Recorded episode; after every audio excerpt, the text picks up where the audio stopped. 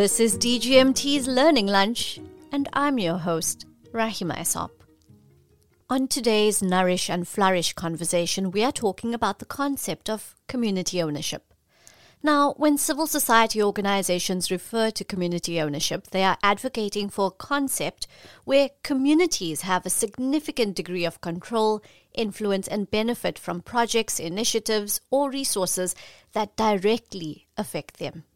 Some key aspects of community ownership include decision making power, control over the planning, management, and operation of projects or resources, building capacity within communities so that they can manage projects well into the future, and lastly, deriving tangible benefits from projects.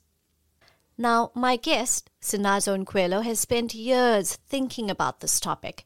She heads the Place Based Synergies portfolio at DGMT, which, in a nutshell, is about bringing a series of human development projects together in a single geographic location over a long funding period. The flagship projects that she has poured her heart and her soul into are the Lesedi Solar Park Trust and Letsatsi Solar Park Trust, which we'll simply refer to as Lesedi and Letsatsi throughout this conversation. Both are community development trusts established in line with the Renewable Energy Independent Power Producer Procurement Program. It's quite a mouthful, so we'll just refer to it as REAP. Welcome, Sinazo. It's so nice to have you. I've been waiting a long time to get you in this chair. Thank you for having me, Rahima. I'm excited to be here. Sinazo, as a starting point for today's conversation, it would be useful to give our listeners a brief overview of the REAP program, which as I mentioned in my introduction, is the Renewable Energy Independent Power Producer Procurement Program. And without getting stuck into the technical detail of REAP, because it's simply a segue into our discussion and not the focus of it, just briefly tell us what it's all about. Sure. So the REAP program is aimed at firstly bringing additional megawatts onto the country's electricity system through private sector investment in renewable energy, so like wind and solar. And then, secondly, addressing the challenge of climate change by transitioning away from emission intensive energy sources like coal. Now, the second part is particularly important for our conversation. The coal value chain plays a critical role in South Africa's economy, enabling industrial activity in a number of sectors, electricity being one, chemical productions being another, and there's more. It accounts for roughly 5% of the national GDP and directly employs an estimated 200,000 people. This obviously means that a transition from coal would not be without its cost, right? So, to ensure that the net effect of this transition is positive, the government had to embed in its policy framework conditions aimed at ensuring that the transition was just, as in it didn't exacerbate the country's existing challenges of inequality, poverty, and unemployment. So, when government started procuring electricity from large scale renewable energy players in 2011, it tasked them to contribute towards local community development. So, one of the conditions set was that they develop the communities that are within a 50 kilometer radius of wherever they set up their power plants. So, these communities would need to benefit in terms of socio-economic and enterprise development type investments, so investments in SMMEs and local economic development as well as job creation and then local ownership. This local ownership piece has a few layers to it, but one of them is community ownership. And this is where the power plants have to allocate shareholding to communities. And then typically, community trusts are set up as vehicles for stewarding this community ownership. Thanks, Sinazo. So, for the benefit of our listeners, I'm going to quickly just summarize what you've just said. REAP is about increasing our power generation capacity as a country. It's about disrupting our reliance on fossil fuels. And it's about facilitating the just transition. Now, in addition to what you've just said, community development is a requirement for companies participating in REAP. Uh, those who benefit are within a 50 kilometer radius of the project site, and companies tend to channel investments through a community trust, as you've explained. And the intention of policymakers in designing REAP is to ensure that impoverished and marginalized communities are not left behind in the transition away from emission intensive energy sources like coal. What does community ownership mean to you, Sinazo, as the custodian of DGMT's place based synergy work? Community ownership is a very nuanced term.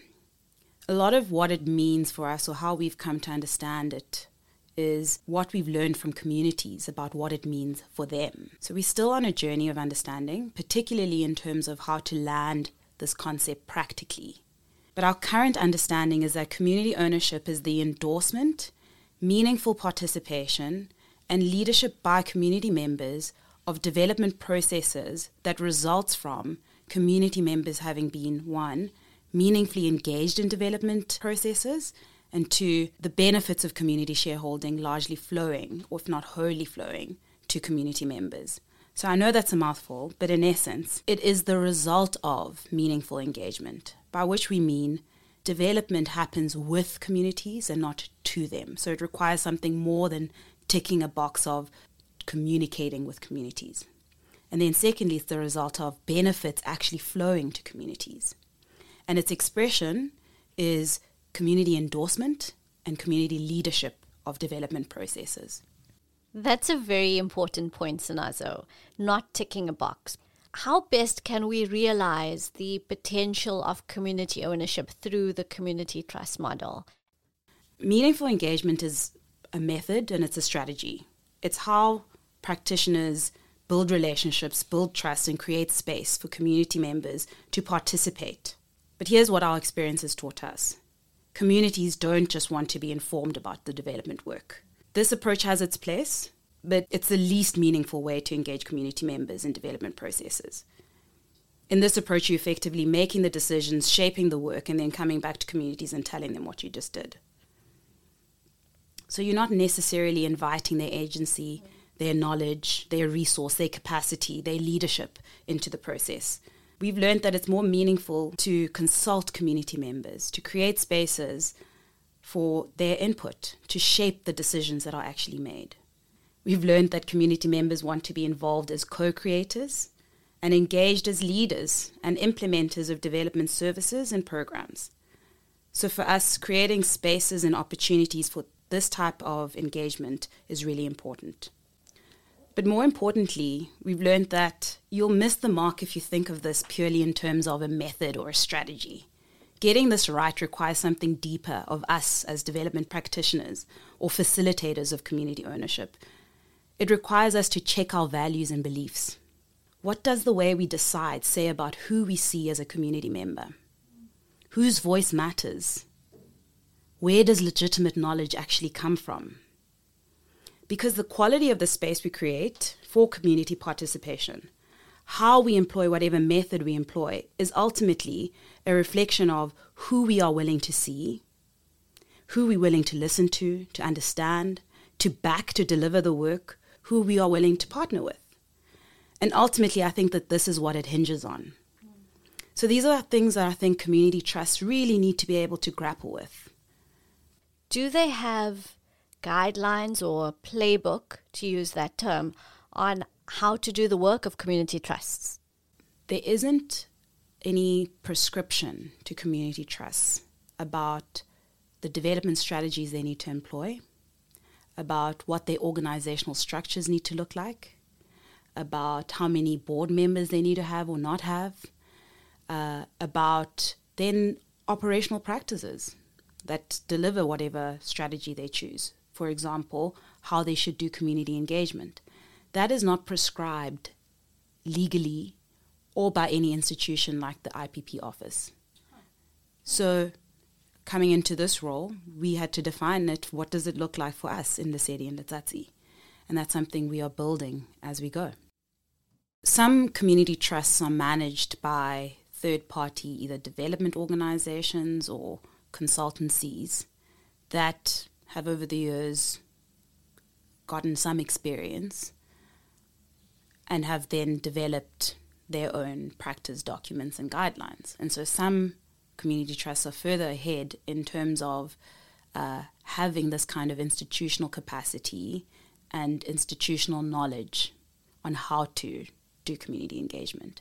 But that's not the case for all community trusts, nor is there any uh, organization whose focus it is to ensure that that is the case and that not every practitioner is entering into these community trusts and having to build ground up. But there is no body or organization whose role it is to enable community trusts to drive community engagement effectively or to have the practice guidance, whatever it is, so that they're not all learning and building ground up and making repeating mistakes that could have actually been avoided.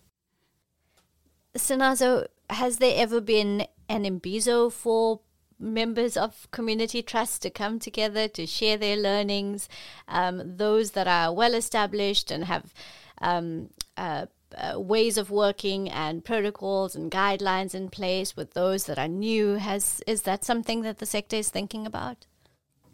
I would say that certainly that is something that the sector is thinking about. I think that it is something that in practice is not always easy to get up and running. The reality is that coordination and collaboration is not easy to get right because you kind of need a dedicated capacity to do that. People often struggle to hold their core mandate, which is often fund management or strategy, with a mandate around convening and coordinating. The great thing is that there is the Institute for Social Performance in Renewable Energy, INSPIRE, which is an NGO that is, was created by the sector um, as a response to this question of how do we convene and create opportunities for peer to peer learning, but also bringing in best practice wherever it exists in service to helping trusts and other practitioners in this space to deliver the work well.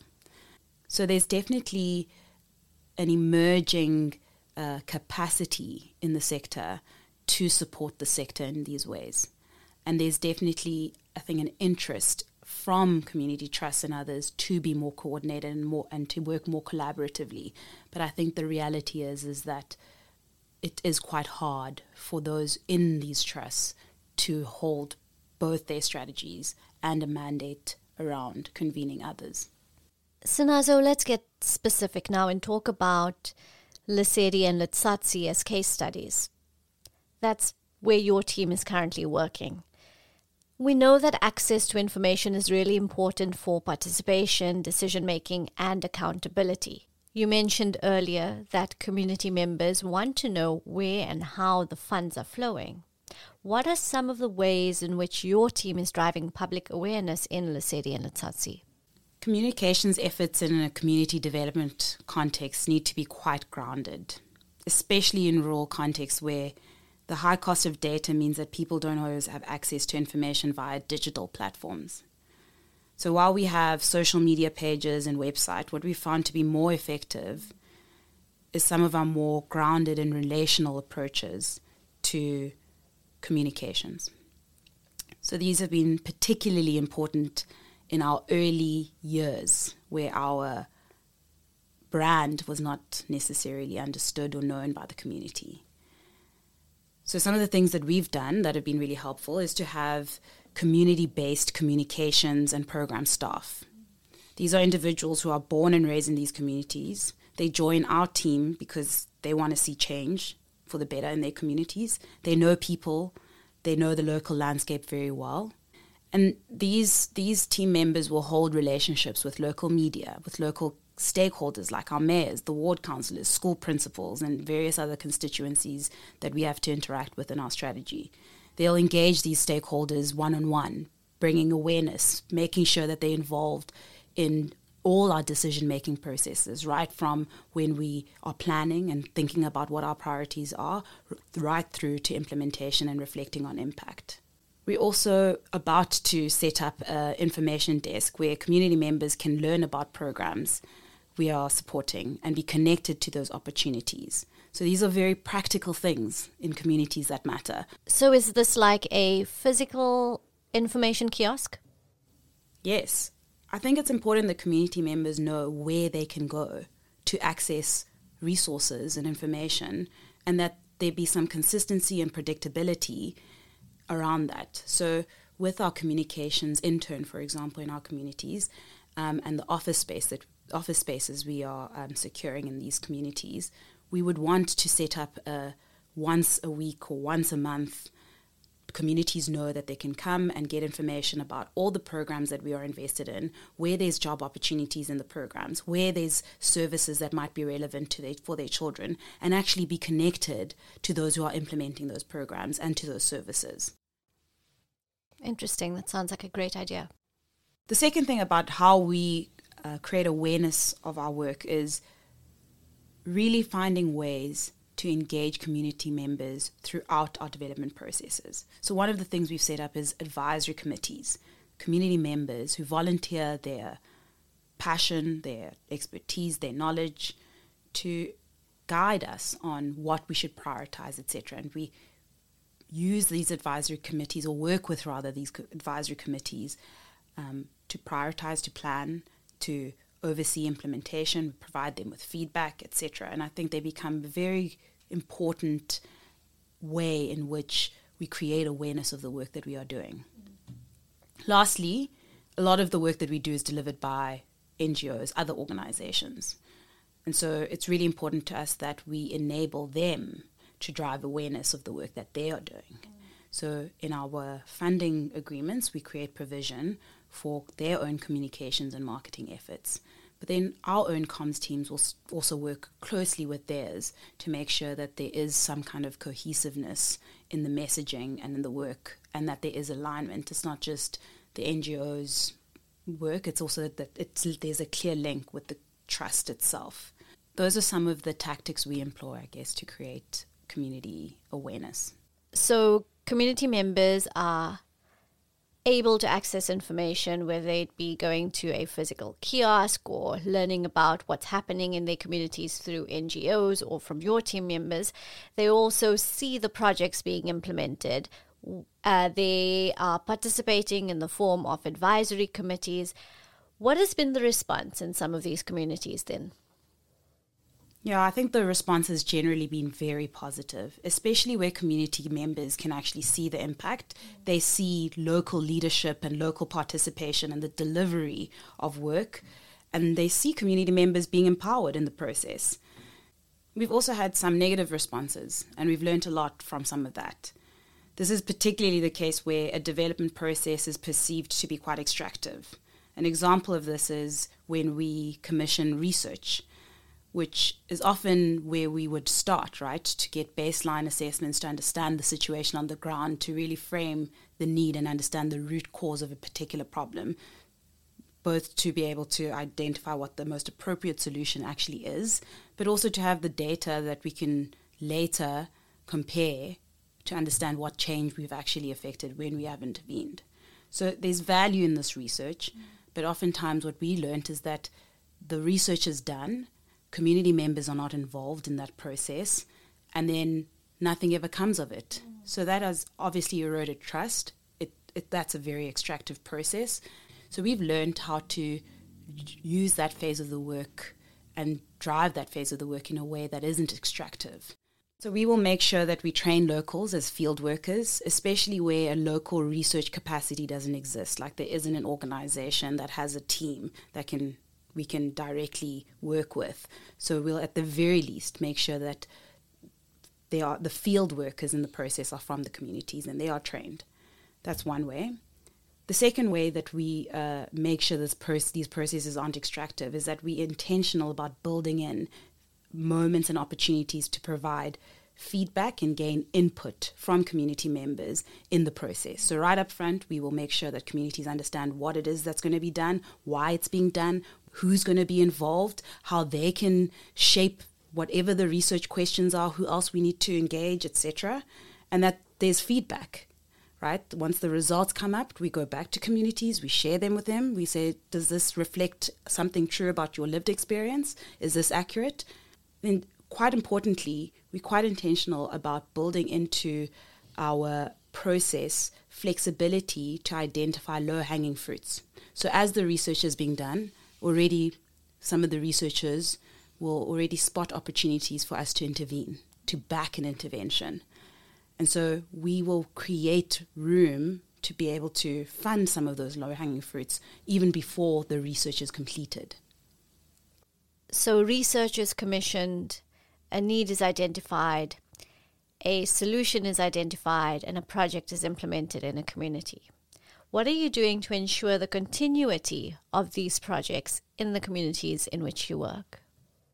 Yeah, I, would like to reflect on three things here. The first is for us, community ownership is critical to our understanding of what sustainability is.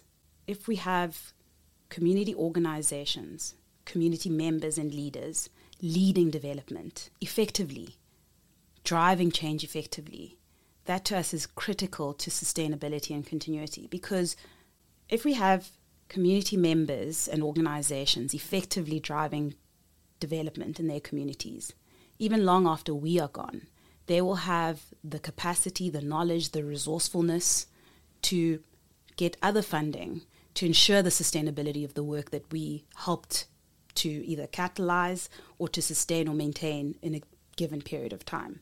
So, this idea of community ownership is critical. Secondly, I think there's certainly a financial angle to this idea of continuity. Our communities have a 70% youth unemployment rate. These are young people who will become or already are parents who cannot afford to pay ECD fees, for example. This means that our programs in ECD will always be highly grant funded or subsidized. So, unless we stimulate the local economy, unless we create jobs for these people, sustainability in the sense of fee payments and a level of social enterprising or commercial sustainability is not going to be an, is not going to be an option for our communities. So we actively find ways to reduce financial leakage in our investments. One, and that's where that's one way that I guess we stimulate the local economy. Right.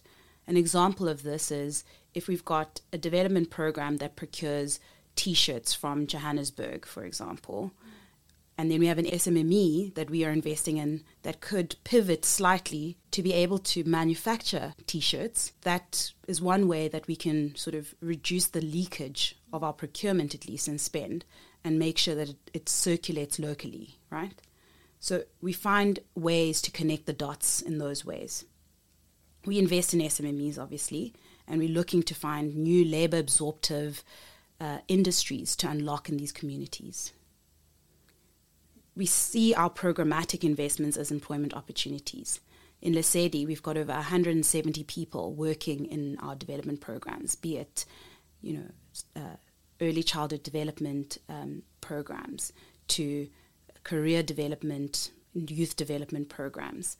Lastly, we are exploring the viability of creating an endowment where we would allocate a portion of our dividend income into some investment vehicle um, that then grows over time.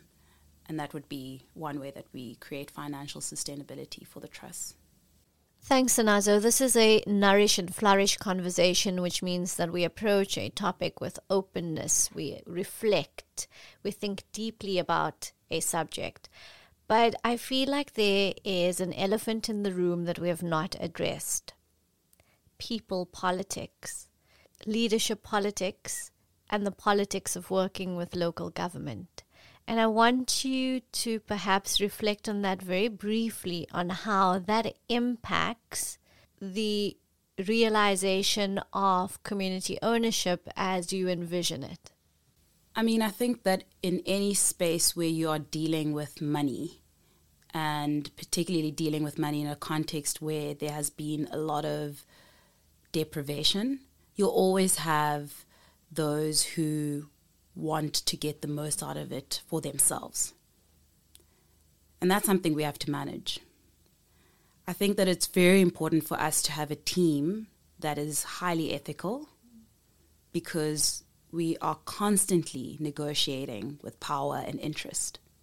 And it's our values ultimately that create guardrails and boundaries. And we have to trust that those values are applied confidently by the teams that go out in field and interact with various stakeholders whose intentions won't always be for development. So, values of the team is really important. That's one thing. But even values need to be reinforced through controls in an organization, right? And I think the great thing about our operation has been that we are supported by DG Murray Trust, which has very uh, strong grant making processes, systems, and controls, clear governance of how decisions are made. And that has really enabled us to not only espouse certain values around ethics, but to actually have the practices that reinforce them too. I think that was succinctly put. As we round off this conversation now, Sinazo, I'd like to know what sort of advice, and I use that word loosely, you can give civil society organizations who are listening to this podcast who may want to give meaning to the notion of community ownership in their own work, especially those that are not directly involved in the REAP program. The first is enable local drive and initiative. Empower locals to be the ones who are driving community development mm-hmm. or to be part of, in a meaningful way, delivery of programs. Secondly, embrace continuous co creation and collaboration. And this is about acknowledging that local knowledge does not only come from experts from outside. You have to find a way in your processes of appreciating community input and participation. Lastly, embrace a long term and developmental approach to the work. I'm yet to enter a community that doesn't have its own change makers.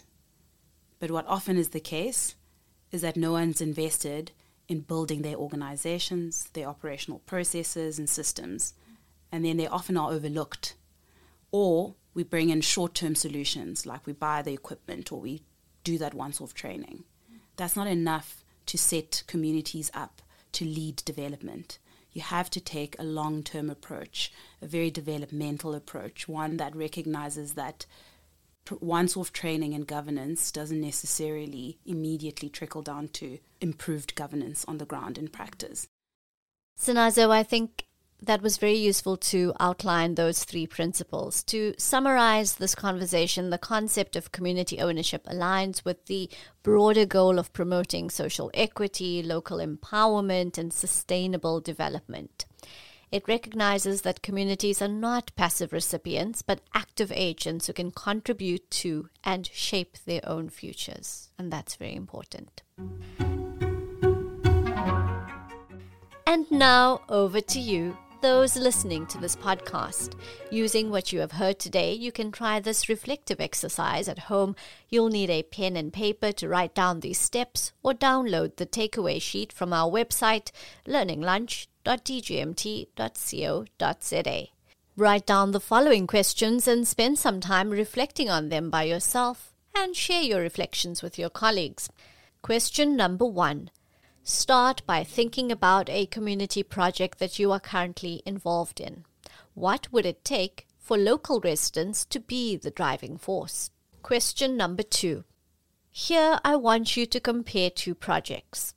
Compare a project where you led a once off intervention to another project where you led a long term campaign or interventions.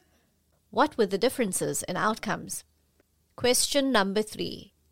Think about the different ways in which you can incorporate co creation and adaptation in conceptualizing and implementing a community project.